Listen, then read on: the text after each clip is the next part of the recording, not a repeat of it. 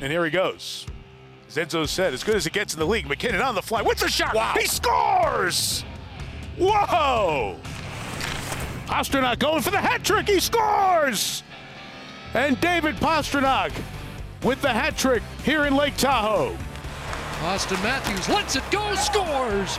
He has doubled down once again, and the beat goes on.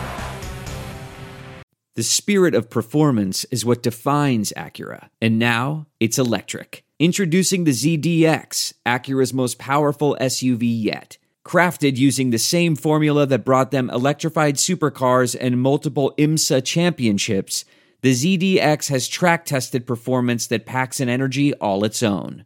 Unlock the energy and order yours at Acura.com. Hey, everybody, welcome into another episode of Our Line Starts presented by Dunkin'. I am joined by Patrick Sharp and Dominic Moore. What's up, guys? Hey, KT, how's it going? Long time no see. I know. We were in studio. Where were you, Sharpie, this weekend, huh? Just chilling, watching the games on TV? I was off the grid. I enjoyed the games. I thought they did a good job. Um, one criticism, I thought the intermissions were horrible. They should have had KT out there. They should have had Sharp out there, Jones, Moore, get Anson Carter. I think I would even volunteer for NBC, go out a week early to Tahoe, test out that heavenly ski resort. You would have known the ice wasn't good. You would have been testing it out. exactly. Other than that, the game was the two games were great, and Edzo and Tirico, Bush, Rutledge, they did a great job covering it. But that's my one criticism. All right. I, hey, I agree. I support that. It would have been fun to be out there in Tahoe. But yeah, let's talk about these outdoor games because I mean, we always look forward to these events. They are events, and even the common fan that might not be watching an NHL game tunes in just to see what it's all about. Uh, Lake Tahoe, it was stunningly gorgeous on Saturday afternoon when they tried to get that game in, and a game that took over 11 hours to complete. It finally wrapped up at 1:49 a.m. Eastern time on Sunday morning. But you guys, that game was, uh, you know, we knew it was going to be build both these all four teams that were in this weekend's events, we knew that they're going to be contenders. But when you saw what Colorado was able to do in that game after a lengthy delay, came back on the ice, I mean, Dom, what does that tell you about the way this Avalanche team is playing right now?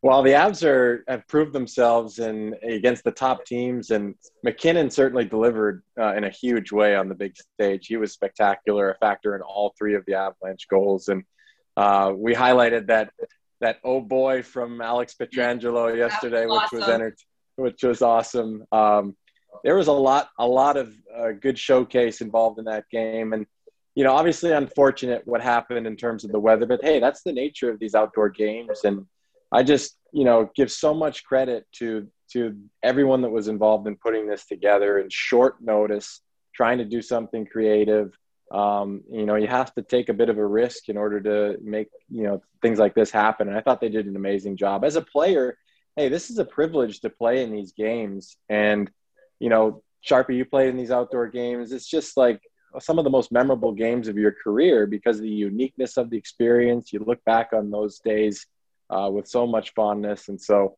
I think the players were all just grateful for the experience more than anything else. And certainly they put on a show in the game. Yeah, that's exactly how I felt. Um, I was fortunate enough to play in three different games: one in Wrigley, one at Soldier Field in Chicago, and then we played in the Nationals Park in Washington for a third one. And I don't really remember too much about the score of the game.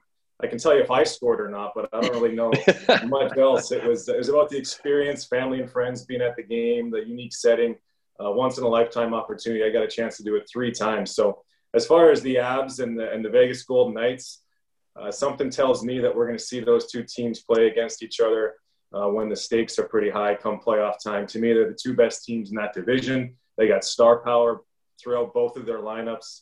Uh, that'll be a fun playoff series to watch. Let's hope they meet up at some point. Yeah. What did you uh, What did you guys think of those? Uh, you know, the '90s uh, outfits of the Bruins when they walked in. Oh, it was awesome. I mean, David Pastrnak, is he not like one of the best personalities in the league? And by the way, goes off and has a hat trick. So it's not like he's just all showcasing and like, you know, trying to get attention. I mean, the guy delivers on the ice too. So clearly what he does off the ice is not distracting him at all from the from the play. But the Bruins just totally dominating 7-3. Yeah, I love those. I, I loved all the memes that were created, the hot pink and the sunglasses. And they're having fun. You got to appreciate that, Sharpie. We had a chance chance to do a, a dunk and shoot with David Pastrnak uh, back at the All Star game in St. Louis, and he was so much fun to work with on that shoot. Yeah, he's he's the best to me uh, as far as personality goes in the league right now. He's willing to show it. Not a lot of players are. That was a fun shoot that we did at the All Star game. Sorry, Pasta, for beating you in the shooting contest. we'll, we'll, move on and talk about something else. I thought whoever came up with the idea for the Bruins to rock those uh, neon colors and the '90s themed outfits, uh, what a genius idea! As soon as they came off the bus, I thought it was like, let's put all our money on the Bruins winning this game. it, it here's the, the thing. Winter Classic, KT. Remember when Dallas came off the bus and they were all dressed in the, uh, the cowboy hats and the yep. full garb as well. So yep. maybe there's something to it, but good on the Bruins for, for playing along. Here's the thing, Sharpie. Like you and I both know, happy hockey players are good hockey players. And credit to the Bruins for embracing this and turning it into something fun. I guess it was it was Bergie that came up with the idea, but like the added element was, hey, if they lost, they got to be caught leaving the rink in those outfits. so that's that's a bit of extra motivation as well. But hey, there's a lesson here, I think, in terms of keeping the game fun, and I think that's what part of these outdoor games. It kind of brings guys back to their roots and the purity of the game, and just playing for for fun. Because hey, there's a lot of pressure. Uh, there's a lot of money riding on the line of all these organizations and pressure to win and compete and and that's all fine and part of, of doing the job well. But I think hockey players are at their best when they connect with their youth and, and the reason they got to the game in the first place. Yeah, I would agree with that. And the Bruins do, like you mentioned, um, credit to the Bruins organization for allowing them to showcase their personalities. We saw it when they went to the Winter Classic at Notre Dame Stadium. They all came out in their Peaky Blinders gear. You know, they had their scally caps and and uh, they looked great coming into Notre Dame Stadium dressed like that. And I think you're right. You know, listen, we are in a pandemic and we're watching hockey. Like, how great is that, right? And you got to have fun with it. Those guys clearly have fun. And by the way, they're the class of the East right now. I mean, this Boston Bruins team is no joke. And I know the Flyers had a lot of um, absences from their lineup, significant players in that game. So you have to certainly factor that in as well. But we've been watching this Bruins team be pretty dominant for quite some time now. And the addition of getting Pasta back in the lineup when they did has only added to the fuel, Sharpie. I mean, you think about the guys they lost on defense too, the, the, the Torey Krug, the Zdeno Chara. You wondered how that was going to work with this Bruins team. And it looks like they're better than they were last year. Yeah, it looks like they've um, kind of refound their confidence that they had going into this whole pandemic, going back to March of 2020. They were the top team in the league. In my opinion, they were getting ready to get back to that Stanley Cup final. And then they just weren't quite the same team in the return to play. But since this season started, Past has come back to the lineup. Everything's kind of fallen into place. They've got a, a fast, a mobile, a big, a heavy, strong defense, which I always felt was really hard to play against. Dom, whenever you got big, mobile guys on the back end that make it tough to play against, you just got to shake your head and, and take it on one on one every single time you play them. That's how the Bruins force you to play. And they've got a couple superstars up front that are going to continue to produce no matter what the situation is. If it's a wide open game with, with odd man rushes, they're going to score. If you want to grind it out below the faceoff dots, they can certainly play that game as well. I like the Bruins. You look at the East, you know, there's lots to be sorted out there. It seems like every couple weeks we're, we're naming the top two or three teams in the division. To me, it seems like the Bruins are separating themselves, but there's about five or six teams there that are going to be competing for the final playoff spots, and it'll be a fun race to watch. Yeah, I think after the Bruins, it's literally anyone's game. I think, as you said, they're separating themselves. But beyond that, I mean, Philly, I think, you know, we talked about how they were missing a bunch of key guys, but still, throughout the first few weeks of the season, they've been winning games, but getting outshot almost every game, game in and game out. And uh, there's still some question marks in terms of whether Carter Hart can sustain the workload of being the number one guy on a, on a franchise that expects uh, you know a lot of great things. And you know, I played for Vigneault. He'll definitely continue to set the trend, and it'll get better and better as the season goes on. But you know, they these teams are trying to peak to be playing at their best for the playoffs, and to me, that's what the Bruins are built around: is playoff success. They've had continuity um, with the coaching staff and with the you know the leaders in that group, and that's a huge asset in a shortened season. Yeah, and you guys haven't even mentioned Tuukka Rask once yet. He, of course, is uh, back for the Bees. Sharpie, you mentioned how they, they faltered a little bit in the return to play. And, of course, Tuukka Rask uh, left that bubble for personal reasons. And that was a, a big, you know, a big fall for the Bruins. They needed him in net to be able to try and advance to get back to the Stanley Cup final. But uh, yeah, that's uh, that's definitely a conversation about the Bruins and the East uh, that's that's worth having every single day. It seems like it changes constantly. But let's uh, let's talk about what happened after that game. We had an unbelievable one-hour tribute that we had been promoting all week for our uh, favorite colleague Doc Emrick, who retired last October. Uh, the Voice of Hockey, it was called, and it was tremendous. A one-hour special produced by Vinny Costello, who's one of our uh, amazing editors at NBC. I mean, to be able to put a show like that on given what we're dealing with right now with the pandemic and to get all of those voices to chime in about Doc. I mean, Sidney Crosby and Wayne Gretzky and Chico Resch and all these voices. I mean, it was such a beautiful and well done tribute to Doc Emrick. What did you guys think of that show? Well, I thought it was awesome. Don't forget yourself, yeah. KT. You had some FaceTime in there too, answering a few questions about your relationship with Doc over the years. It was uh, really well done. I got to learn a lot about Doc in his, his early days uh, coming up as a broadcaster. I love the fact that he went back to Bowling Green and called the second period of the game. To me, that would, would have been real awesome. exciting to be a part of. Um, you know, it just makes me uh, fortunate to be a part of the NBC team, to be quite honest with you. I know Dom maybe will echo this sentiment a little bit, but when you're a hockey player, you're, you're used to being around your friends and you're, you're insulated with that group of guys that you can feel comfortable with. And this is my third year not playing in the league, and you kind of lose that sense of team. And I'm happy to be a part of the NBC squad now. And to see a great documentary on Doc and see so many faces chime in and have nothing but great things to say about him was, was pretty special. Yeah, I mean, yeah, you couldn't couldn't have said it any better, Sharpie. The camaraderie around uh, the group and just seeing how well loved he was, and just the class act through and through. And I talked last week about you know being in the locker room after morning skates and just having these casual chats with Doc, and and those are great memories for me. For me, the one of the coolest things was seeing you know, and they asked Doc about if he had any regrets or if he could go back and, and change anything. He didn't bat an eye and immediately said he wished he could have recalled Kane's overtime goal from 2010. And I'm curious, Sharpie, your reaction to that because I thought that was just so cool to see him relive that moment and call it call it again a second time because that's something that an announcer doesn't get to do. No, uh, and to hear Kane and, chime in too. I mean, they had yeah. Kane's perspective on it. Sharpie, you were there yeah. If I would have liked to hear Doc say sharp, wide open in the high slot, but Kane decided to shoot it. Um, that was a that was a crazy goal. It was like a, a few of us knew it was in the net. Uh, Doc obviously wants that call back, but that's what I think makes it unique and makes it special. Doc's been bang on, you know, every single time you hear him call a game, he gets it right. And there was so much confusion around that uh, cup winning goal that hey, why not have it end that way? But uh, so many of our great Blackhawks moments where, where Doc Doc's voice calling the goals and and NBC does a good job of covering the games without Doc uh, this season. But there's nothing like hearing his excitement. It could be a an exhibition game or a Stanley Cup final. He's going to make all the viewers excited about watching what's going on. Yeah, I can't get over his memory too, guys. When he had to recall some certain moments and and phrases that people had said to him over the years. I mean, I can't remember what I had for breakfast yesterday, let alone half the stuff that uh, that he was recalling. But yeah, he is a voice that is missed. But um, you know, we wish him the best. I know he's enjoying this next chapter of his life with his wife Joyce and their pups, and uh, and I hope he's enjoying. I was texting him yesterday. I said, I just hope you enjoy this day of being showered with love from everybody in the industry, you know, and and all the promotions leading up to it. So uh, it was very well done. I found myself rewinding certain elements of it. I would watch it and then I'd go back and rewind it because I wanted to hear again what they were saying. So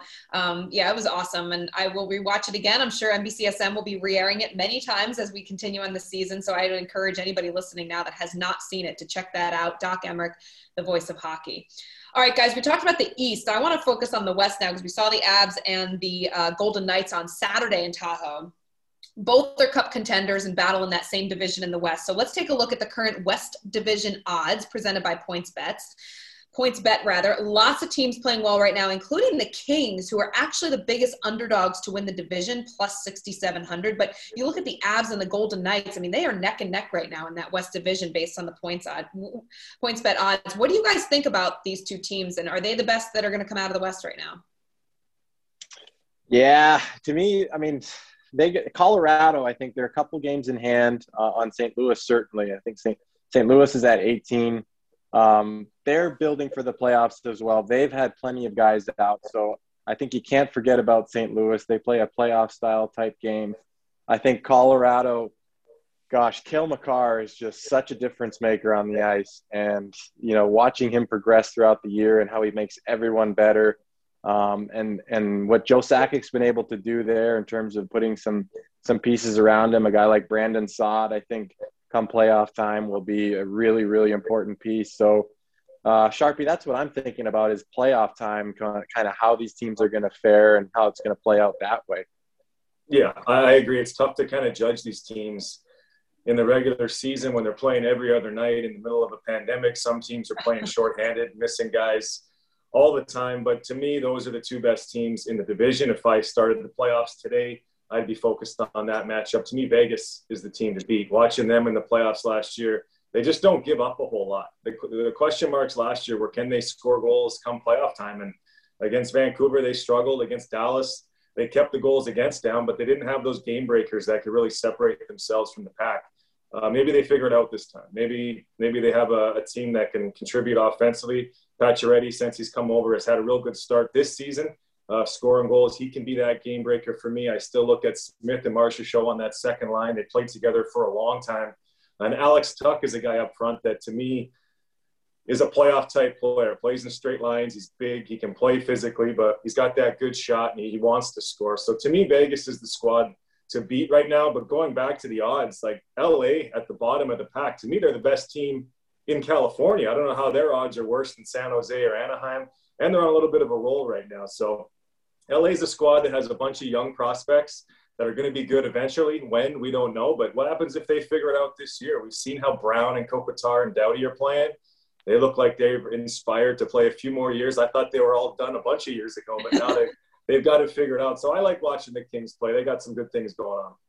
I, I still have my sorry, Katie. I was just gonna say I still have my doubts about Vegas because down the middle, they to me they don't match up well at the center ice position, and uh, to me that's just so important. Centers have the most responsibility offensively, defensively, all over the ice, and and having that depth down the middle, I think, is a key cog in the playoff machine. And so I have my doubts about Vegas uh, in that respect. It doesn't mean they won't potentially add someone um, before playoff time to fill that that void. But um, I think you know if you're talking about dark horses, I think potentially you're looking at Minnesota filling that last playoff spot that's available. I think the Kings, as as well as they played in recent weeks, um, I think there's going to be some up and downs to their season, and and I think Minnesota has a few games in hand and will sort of right the ship as the season goes on. All right, so nobody's picking the Arizona Coyotes as a dark horse, huh? You guys are going to leave that be.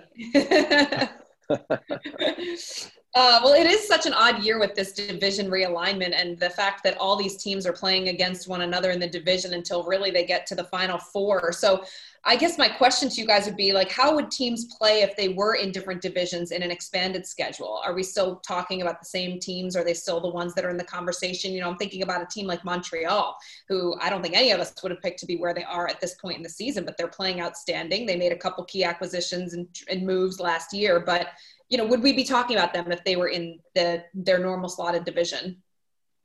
Well, to me, this is a really interesting conversation because the way this season has played out, I mean, there's definitely teams that I think you put them in a different division, it's a completely different story. Montreal might be one of them. Uh, they definitely had a good start to the season.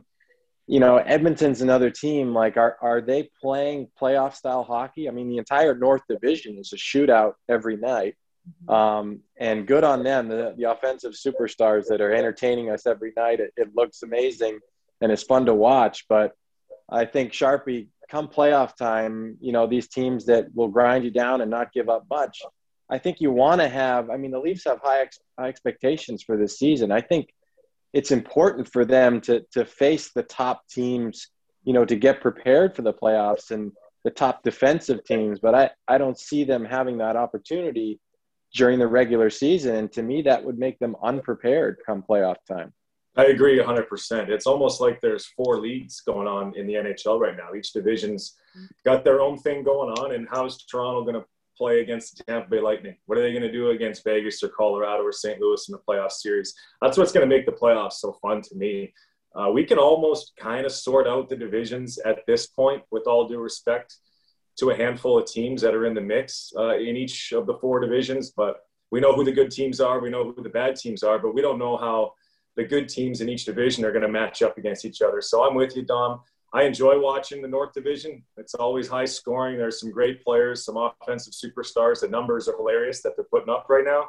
But I do think that things will tighten up when crunch time comes along, that first, second, third round of playoffs. But remember, you got to get out of your division. So the first two rounds uh, are against those divisional opponents as well. We're not going to see these teams playing against each other until what the conference finals. I guess will be the old school way of putting it. It'll be the third of the playoffs. So lots to be sorted out. I, I, I like to think that the playoff built teams, the ones we've been talking about, Tampa's, Carolinas, Vegas, Colorado, they're they'll be the ones uh, at the end of the day that are standing tall. Toronto, uh, let's see if they can continue to to score goals at the clip that they are come playoff time. For sure, guys. We I saw. would put. We I saw. was gonna say, I- go ahead, Dom. I was just gonna say I would put the Islanders. Sorry, KT, it's tough with the delay, but I was just gonna say I was gonna put the Islanders in that playoff style group as well because you know Barry Trotz is is building for the long term here, and and uh, they're a team that has struggled out of the gate, but they play a playoff style game, and you know they're in the middle of the pack, but I would see them rising as the season goes along, and then come playoff time, be a very very tough team to beat. I agree. There are some things that are too good to keep a secret. Like how your Amex Platinum card helps you have the perfect trip. I'd like to check into the Centurion Lounge. Or how it seems like you always get those hard to snag tables. Ooh, yum. And how you get the most out of select can't miss events. With access to the Centurion Lounge, Resy Priority Notified, and Amex card member benefits at select events, you'll have to share. That's the powerful backing of American Express. Terms apply. Learn more at americanexpress.com slash with Amex. I want to tell you a story. It's a story about a scandal, broken relationships, gossip, rumors, money, corporate rivalry, and a broom. A performance enhancing broom.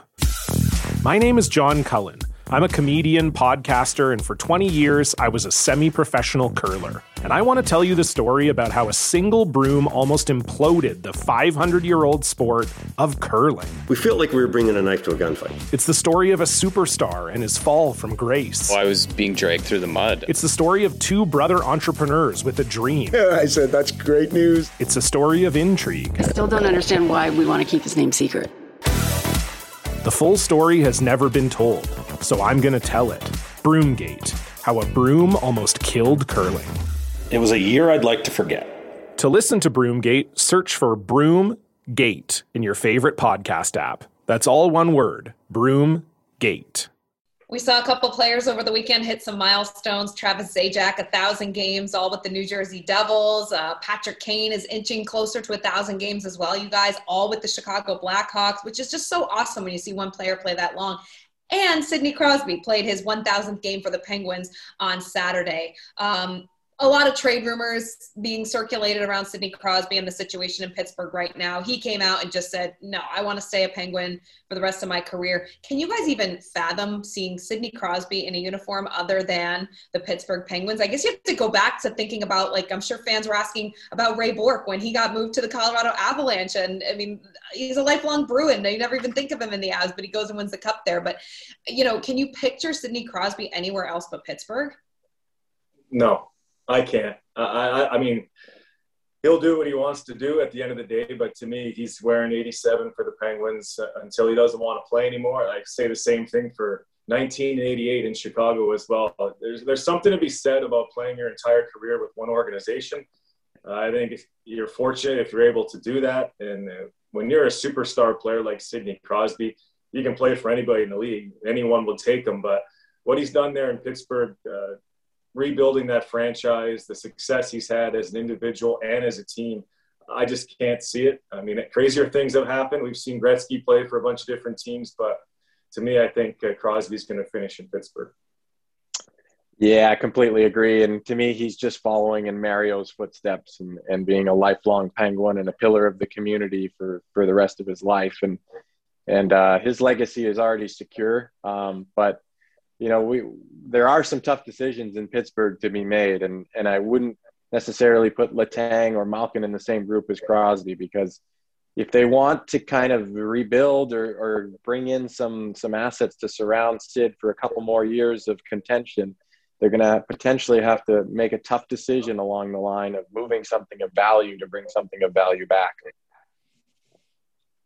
Yeah, I'm with you, Dom. Like, I, I wouldn't want to be the guy that comes in and first thing I do is trade Sidney Crosby. That's not exactly the best way to warm up to the fan base. So uh, perhaps some of the other superstars uh, could be gone and, and, bring back a pretty big haul in return. But as far as the captain, 87, um, in my mind, I think he stays in Pittsburgh. Have you guys yeah. ever played with a guy like Ray Bourque, a guy who played his entire career with one team until the end? Did you guys play with anybody like that? I'm trying to think. Uh, uh we had a guy come to our team, Kimmo Timonen, who played a long time with Nashville and Philly. Uh, I guess that's two different teams. Uh, it's as close as I've ever, got to it. He came to us and we, he won a cup in his final season in the National Hockey League. A guy that was well respected across the league. Um, everybody said great things about him when he came to our team. We loved him for the short time that we had him. Uh, nobody that stayed in the same place their entire career. I'm just trying to rack my brain, but there is something special when one of those guys. I'm looking at Joe Thornton in Toronto right now. You know, when you're tired in the playoffs and your backs are against the wall, you look around the room and and you dig in a little bit harder for those guys that haven't quite won it at the end of their career. But but I don't know. What about you, Dom? Do you have anybody like that? Yeah, I guess I'd put Marty St. Louis in that category. We we played together in in Tampa, and then I went to New York, and then uh, he ended up coming to New York um, to finish his career there, and you know that was definitely I think something that shocked a, a lot of people at the time. Uh, Marty has family ties in the area though, and so it, you know it, it did make some sense in terms of what what drew him to New York and and wanting to contend uh, on the good Ranger teams that we had at the time. So that would be the one. Looking back though, in terms of different players over the over the past uh, that have been in that mode. One that comes to mind is Brian Leetch. Mm-hmm. You know, mm-hmm. he was a Ranger through and through, and then just seeing him go to Toronto was just really weird. Seeing him in Maple Leafs uniform just didn't didn't add up for me, and so there's some times where it just just doesn't seem to make sense.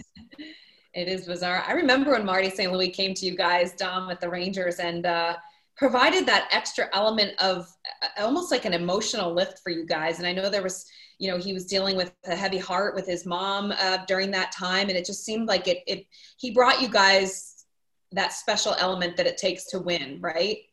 Oh totally. Yeah. I mean you nailed it. He's the most passionate guy i've ever played with just pure love for the game. And that's continued as now he's a, as passionate a hockey dad as there is coaching his three boys. And uh, he just brought so much to our team in terms of the leadership and love for the game. And yeah, there was definitely uh, an emotional time for us as a group when Marty lost his mom during the playoffs. And, you know, that was one of the more memorable games of my career was we played uh, at the Bell Center in Montreal together on a line uh, in the playoffs, you know, the day after we, you know, attended his mother's funeral. Um, and we connected for a goal and, and Marty looked up to the heavens. And so that is something that will always be uh, one of the most special moments of my career. Yeah, it was unreal. I know I'm getting choked up thinking about that moment. I remember it very, very well. Guys, it's time for the cold brew check presented by Dunkin'. Uh, let's talk about this Hart race chatter. And Dom, you kind of touched on it a little bit before the crazy points that are being put up by certain players right now in the league, uh, led by the three M's. You've got MacKinnon, Matthews, and McDavid. I mean, they are every night lighting the lamp, putting up a number of points. Um, I guess first off, I want to get your guys' thoughts on who your early runner, front runner is for the MVP. But then I want to know, Dom, maybe you, you know, why are guys being able to put up such high points right now? What is the reasoning behind why we're seeing, you know, five, six point nights or whatever it may be from certain players, hat tricks here and there, um, big numbers from certain guys in each division. So first off, first things first, MVP. Sharpie, who you got?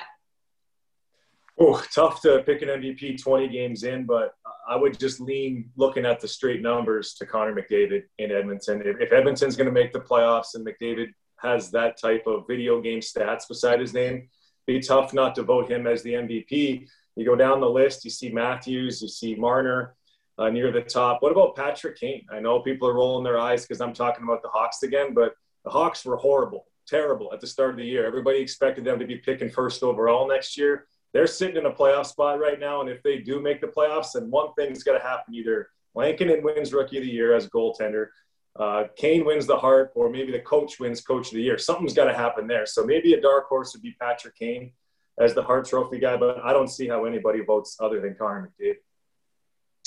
Yeah, the, it, I think the Hart is most valuable for for your team. So I think that you've got a real strong argument with Kane. I mean, hard to debate that in, in that in that context, but the numbers that these guys are are putting up there are absolutely insane.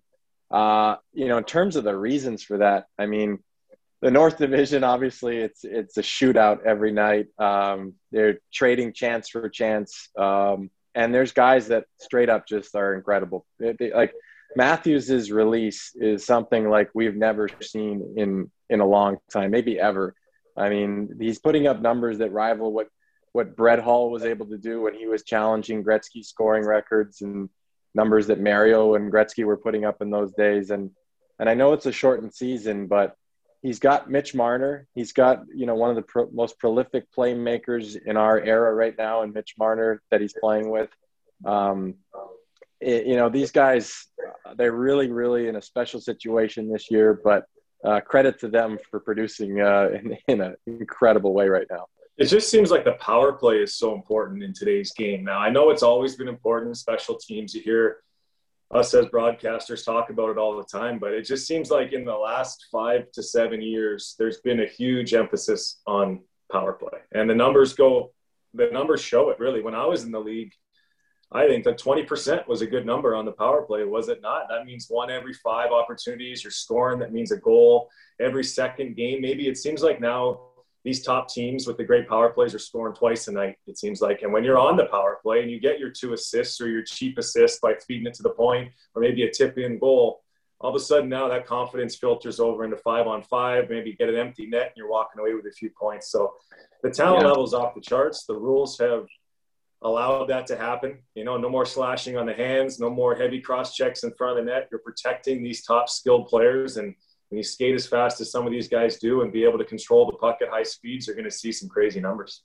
I think that the other thing too, you're getting back to playing the same teams, you know, throughout the season in your division. I think that's a big factor here. Uh, you know, Pastrnak's another guy we should put into this conversation. He's got a goal a game right now. He missed some time at the start of the season. Six of his nine goals are against Philly, and you know he talked yesterday about how he loves playing against Philly. He scored his first NHL goal against Philly. Um, you've got Matthews, who's playing every second night against Ottawa. He loves playing against Ottawa, scored his first NHL goals against Ottawa.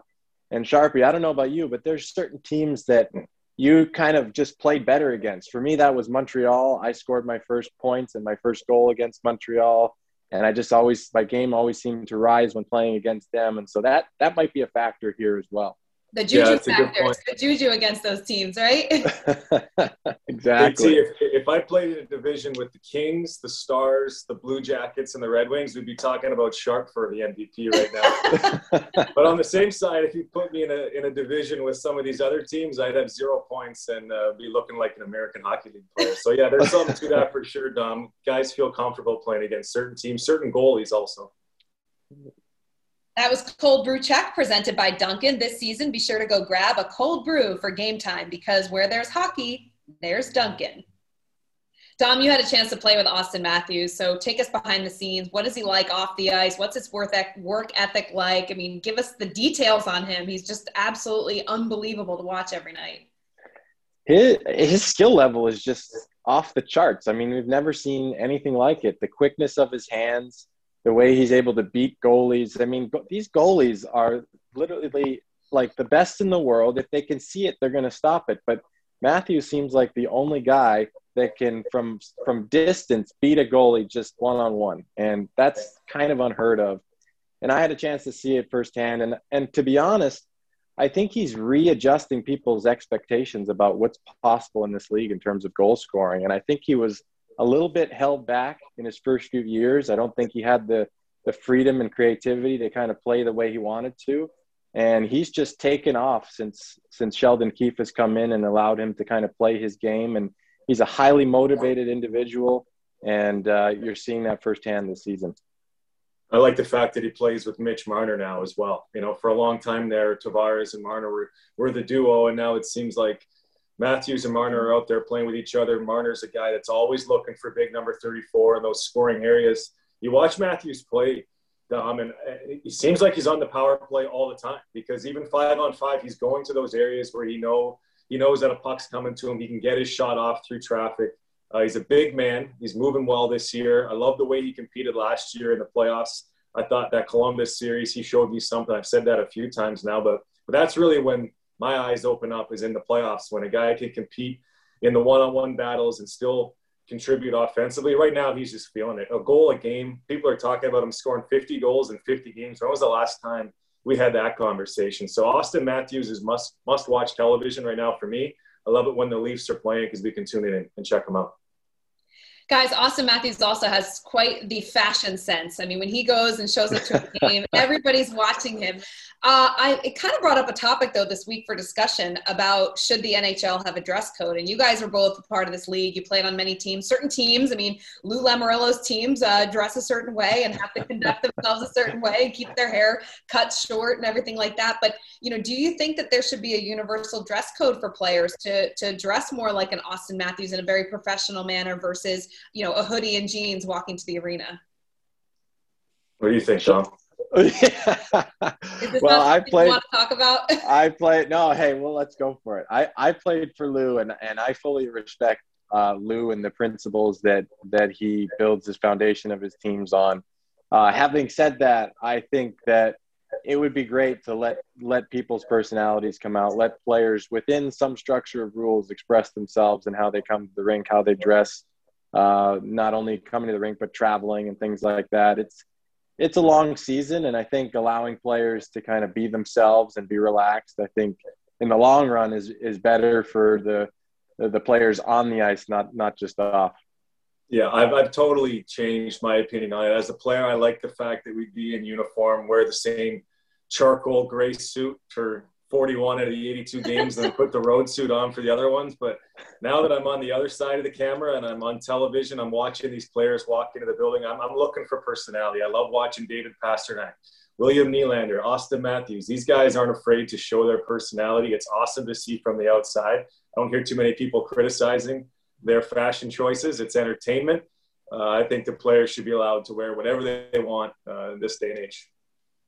And not only that, but the number choices too. You know, we saw Willie Nylander change his number once Lou moved on to, to the Islanders. And I think that allowed him to kind of come out of his shell a little bit as well because he had he had a say in what number he wore and something that was meaningful to, to him. And so I think just letting letting those players come out and you know, you'll never see, I guess, a Brent Burns or or Joe Thornton on a Lou Lamoriello team because of those beards. So uh, that's the way it is. I guess. those trimmed up a little bit. That's uh, I feel bad for the guys they play against. I think we should bring that to the NBC desk. Start dressing like Cam Newton in the NFL. You know, get some big fancy hats, bright colors. You can start that trend. You know, Jonesy's not going there, so. I, I was thinking Dom could start it now that it's his first year with NBC. He could be the one. oh man, I I usually like to have you know a few days scruff, but I came in uh, Lou Lamoriello style for my first day in the studio. I, I wasn't sure what the rules were. I wasn't going to take a chance. I like it. I like it. Well, it's been fun, guys, and thanks for everybody joining us for this episode of Our Line Starts, presented by Dunkin'. We'll see you again next time.